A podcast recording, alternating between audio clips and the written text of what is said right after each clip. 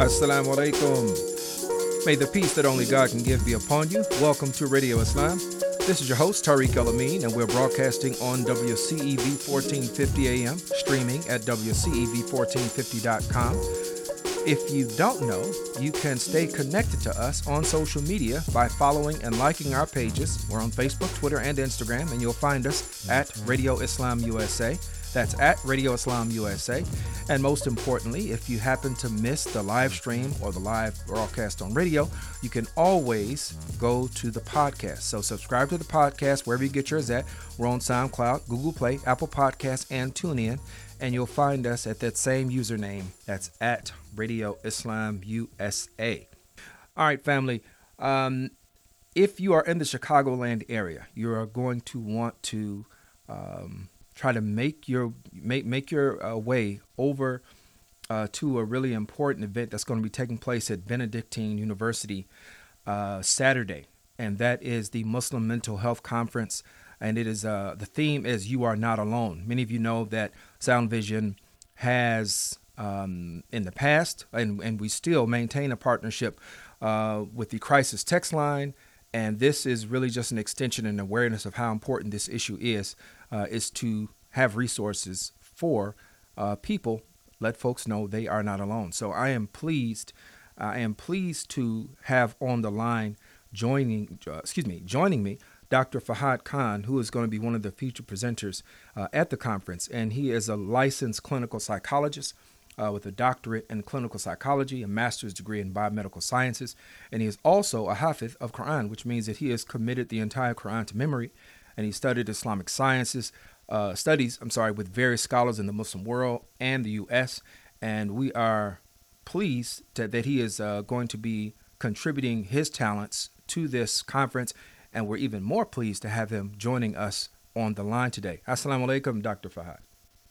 Walaikum salam, Tariq. How are you? I am doing well, alhamdulillah. Praise be to God. Um, so this this uh, issue of mental health, I'm always happy to uh, revisit and to and to bring awareness to the to this topic because it's one that I think as as time goes on, the more we talk about it, the less stigma is associated with it, and um, so the the, uh, the I guess the the first thing that I'd like to ask you uh, is that what can people expect to get from this conference um, tomorrow? Uh, yeah, absolutely. So uh, the the theme or the title of the conference is "You Are Not Alone," and um, I think it implies two things. One is that um, you know when when you're suffering through uh, an illness or even uh, you know normal ups and downs, uh, a lot of times loneliness can contribute to more and increase some of these symptoms. So letting people know that there's definitely help available out there. You know whether it's through any of the crisis line that we have in the Chicagoland area. I know is one that uh, you know uh, was started or supported by Sound Vision. Khalil Center has its own as well, uh, and even the one that's out there in, in, different counties in, in the state. Um, the other uh, uh, area which we want to focus on is the importance of relationships, because um, I, you know a lot of times people don't realize how much lack of relationships or being alone can contribute to mental illnesses, and um, you know people rely a lot on social media for relationships, which is not the best way to do it. So the, the various topics are going to be on that. Uh, I'll be speaking about uh, the first steps of seeking help. Um, you know, and, uh, uh one of my colleagues, uh, Dr. Hooman Keshavarzi, will be talking about the prophetic examples and uh, others on, on similar topic in terms of um, living today um, in the age of social media, you know, as well as again um, when you do feel the ups and downs, or or especially uh, severe depression and anxiety, what would you what should you do? Mm. Mm. Uh, you know, and I apologize. I failed to mention that Dr. Uh, Fahad Khan is also the deputy director of the Khalil Center, and uh, so I, I, appreciate that you that you mentioned the work of the Khalil Center because mental health is certainly something that is not going to be um, something that's going to be addressed by one entity. It really is a collaborative uh, and a community endeavor, you know, to address it and make sure that there's a sense of uh, well-being and just a proper uh, proper way to approach it. You know, I believe it's it's something that is best done in a collaborative manner. And of, and of course, I say this as a layperson, but you know, um, but I like to ask you because you mentioned social uh, social media and its impact. What are some of the things? Because you know, when you mention that, I think about how there is a a tendency, I believe, for people to feel that they have to present themselves in a particular way uh, on social media. They craft their own image and they they have this public identity that sometimes it's at odds with their own reality. Uh, can you talk a bit about how that's how social media can impact uh, identity and, and, and, and, mental health? Uh, yeah, absolutely. I mean, there's there are so many factors here. This is like a very you know uh, detailed discussion that requires a lot a lot of time. Sure. But just to hit on some things, um, you know, just for for example, like I'll give you a very simple uh, example. Um, of, of people who put up selfies, for example. You know, and you might think, what's the big deal about selfies?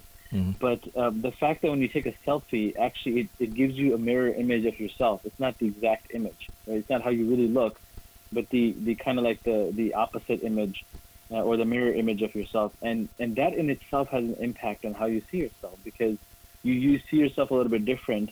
Um, and it, it, because there's a little bit of change there, you know, the right half of our face does not look the same as the left half for the most for most people, right? So because there's that difference, we we you know we get this sense of like, oh, I'm I'm looking so much better, and mm. we portray ourselves as somebody we're really not, right? Mm. Uh, not to mention, um, you know, uh, Islam uh, emphasizes a lot on community, um, going out, being social.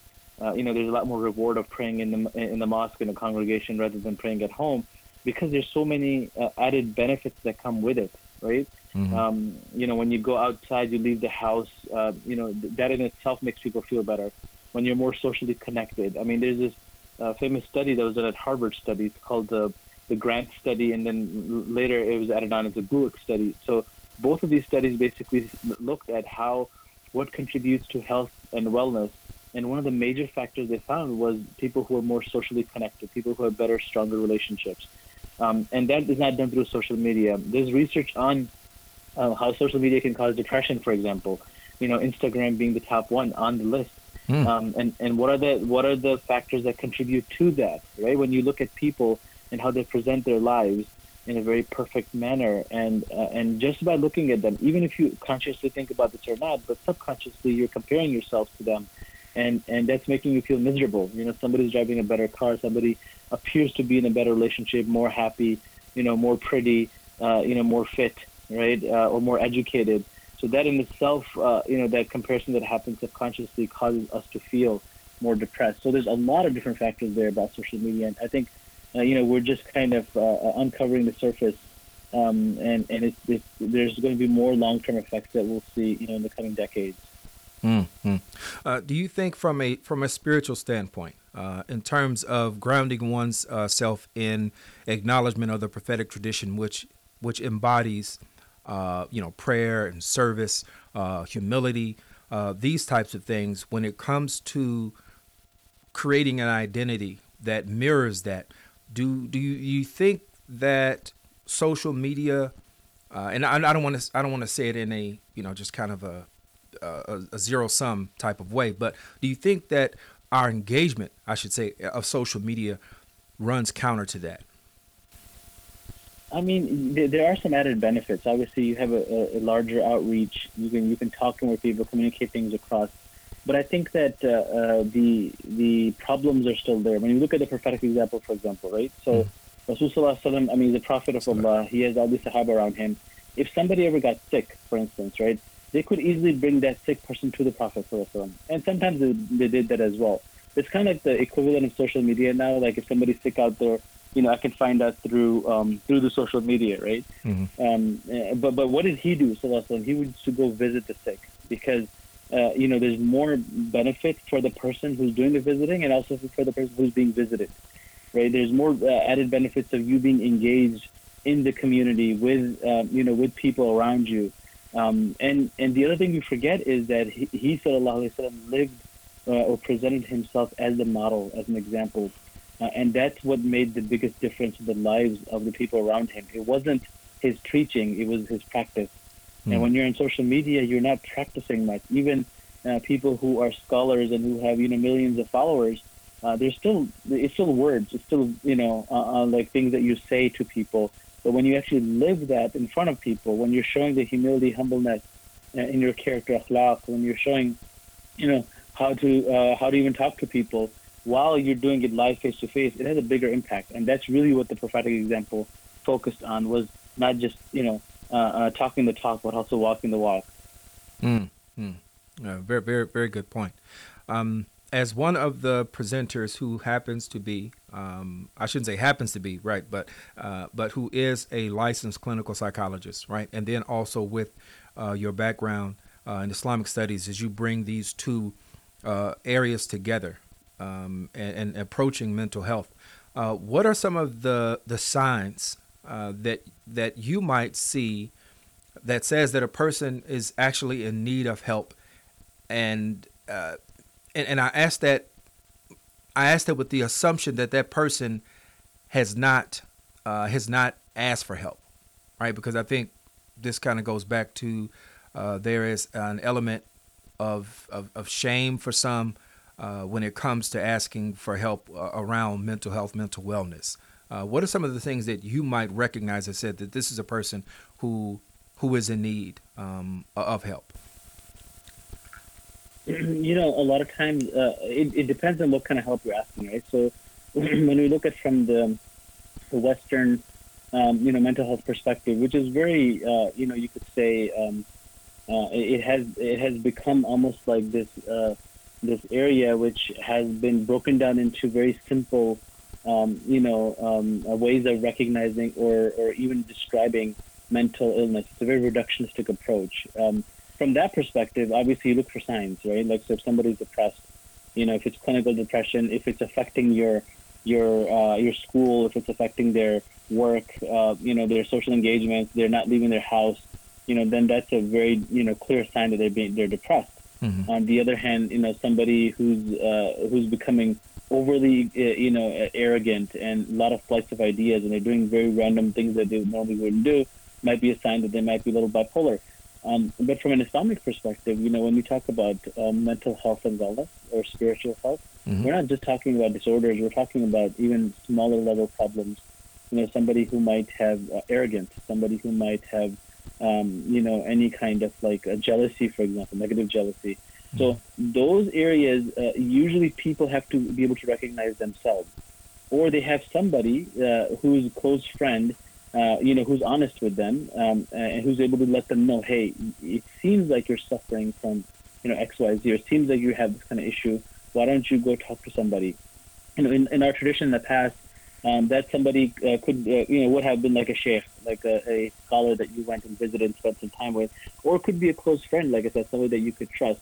Now, that self-awareness is something that, that a lot of people, including myself, you know, we lack, right? We don't have that self-awareness. Um, so sometimes, like I said, it requires somebody else to uh, to inform that to you. So when there's a, a, a, character flaw that you see with somebody, that you know, hey, somebody's having this issue that they are, you know, talking um, over themselves in, on social media, for example, right? Uh, it's better to let them know, you know, like, hey, is everything okay? What's going on? When somebody uh, has a loss in their life, uh, a loss of, you know, whether it's job or, or people or or whatnot, you know, to reach out to them um, sometimes, uh, if you look at it from like a, from the Western perspective, you won't know something is wrong until you see the bigger signs. And from an Islamic perspective, and also from a general mental health perspective, it might be too late at times. Um, so when you're more socially connected with people, you're able to see the subtle changes. You're able to see the smaller signs. You're able to to see the smaller spiritual illnesses before the major ones, um, you know, hit. Mm. You know, uh, and and I guess extending that, I'd like to hear your your thoughts on this because, uh, you know, having relationships, you know, being social, uh, and for Muslims, this is something that should be a natural outcome of not of, of not just praying in congregation, but also, when possible, knowing the people that you're praying with, uh, connecting with them, you know, and having a sense of uh, community.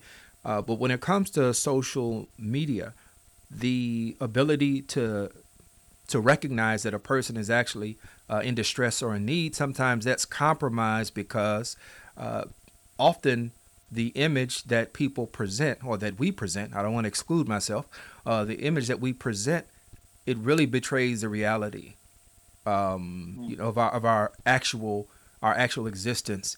Uh, so that becomes somewhat of an of an obstacle. Would you agree? I know, absolutely, absolutely, and and and, and you know, usually people like the people that you see regularly at the masjid um, you know, I've, I've seen this before. I've actually even like uh, consciously uh, tried to become aware of this. People who present themselves certain way in the media, uh, on social media, mm-hmm. versus when you see them in the in the masjid when you go for prayer. You know, it's a big. Uh, you see a big difference. Like even the way they look, you know, you can tell a difference on in that. Um, but but absolutely, I mean, people do try to present themselves in a favorable manner. Um, and they may be having issues that are just just very deep. I mean, even depression can be masked very well by men, especially. And so it helps to uh, like when you go to the mosque. I'll give you one simple example because you you brought this up in your question. Um, you know, like when you go out to the congregation and you pray, uh, people don't realize uh, even when you smile at somebody, right? You see in the masjid, you say salam to them, you, you smile at them. That smile can have a very strong, you know, benefit for the person who's depressed. Mm-hmm. Um, you know, in, in our brains we have uh, we have neurons that mimic or that mirror you know what we see. So when you see somebody who's smiling, your brain will smile whether you want to or not, right? And this is, this is probably why this you know, smile is considered a charity and it's the sunnah of them. Right. The, the fact that one little aspect, you go out, you go outside, you go to the masjid, you see some people, you say salam to them, you smile at them, that in itself can have a huge impact on their mental health, and we don't realize it. I mean, that's just something very simple to do. Hmm. Yeah, absolutely, absolutely. Well, I'd like to ask you two two things while I have the uh, this opportunity to talk to you. Um, before I go back into the conference, could you kind of give uh, maybe the listeners who may not be familiar with the Khalil Center or have heard of it but don't know uh, exactly the type of services uh, they provide, uh, could you kind of give a, an introduction? Um, yeah, so I mean, I'll just uh, you know explain uh, the, the what makes Khalil Center different from any other mental health center. Um, it's basically how we approach human being, how we approach mental health. Uh, when we talk about the ontology of human being, when we talk about you know even epistemology, where does knowledge come from? How do you um, uh, you know how do you conceptualize a human being? Um, our approach is grounded in the Islamic principles. Um, now, practically uh, at times it may look almost exactly like what you might see at a at a you know secular psychologist's office, mm-hmm. uh, because you know as long as it doesn't contradict Islam, obviously we're not going to reject it, right? So if right. there's something in cognitive behavioral therapy, you know we we accept that and we practice it. But the way we look at human beings, how we approach the problem, you know, it's grounded. Uh, you know, it comes from our tradition. Um, so that's what makes us different. I mean, we uh, you know we exist because we wanted to a provide um, a place for, for Muslims who otherwise would not feel comfortable going to somebody who's not Muslim, uh, for them to come and seek help. And also, you know, we want to make sure that we not only practice our deen, uh, you know, through this uh, profession, but we're able to do the research. We're able to, um, you know, publish uh, so that people uh, in other areas of the world and, and in other times can see our approach and, you know, modify or practice as needed. Um, but that's where Khalil comes in. It's an Islamically integrated approach to you know human um, health and wellness. Um, so you know services we provide individual therapies. Obviously, the service we provide most often. We also do seminars, workshops, you know, marriage counseling, uh, family counseling, premarital coaching. Um, you know, we offer services through the web. We alhamdulillah have offices in Illinois, California, New York, and Toronto. So there's a lot of places that we're you know, expanded out to our approach, uh, you know, remains similar, which is again, how do you look at human suffering, human being, uh, and the approach you take to help them from the traditional Islamic perspective. Mm, okay, so Radio Islam family, um, the, the the mental health conference it is organized by Sound Vision, the Khalil Center, UIC's uh, MSA, and Benedictine University MSA. So there's once again, uh, this kind of goes back to the point I was um, uh, that I was making earlier about this being really being a collaborative uh, effort. Um, and could I ask you my, my final question for you is what uh, exactly what will you be covering in your presentation tomorrow? What can people uh, what can people expect? So I, I want to talk about like uh, the steps to uh, seeking help.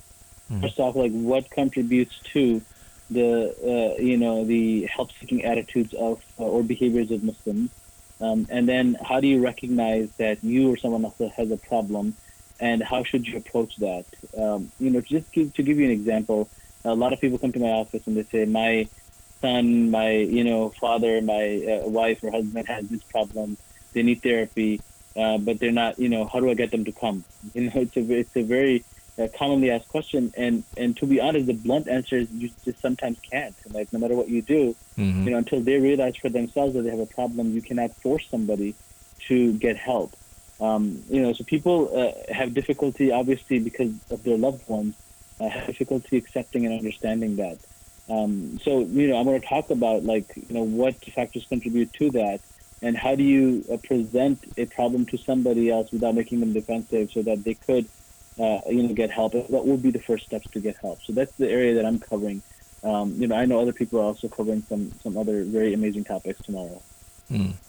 Well, I'm sure that this is going to be um, of benefit because it is much needed, and we appreciate you taking the time to talk to uh, the Radio Islam family.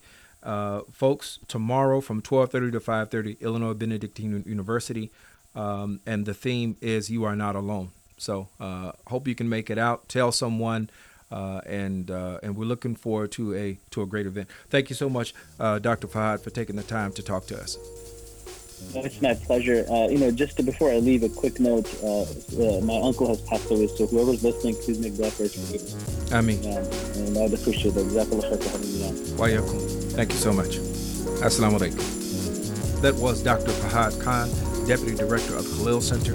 All right, folks, we're going to take a break but we will be back in a moment. This is Radio Islam on WCEV 1450 AM.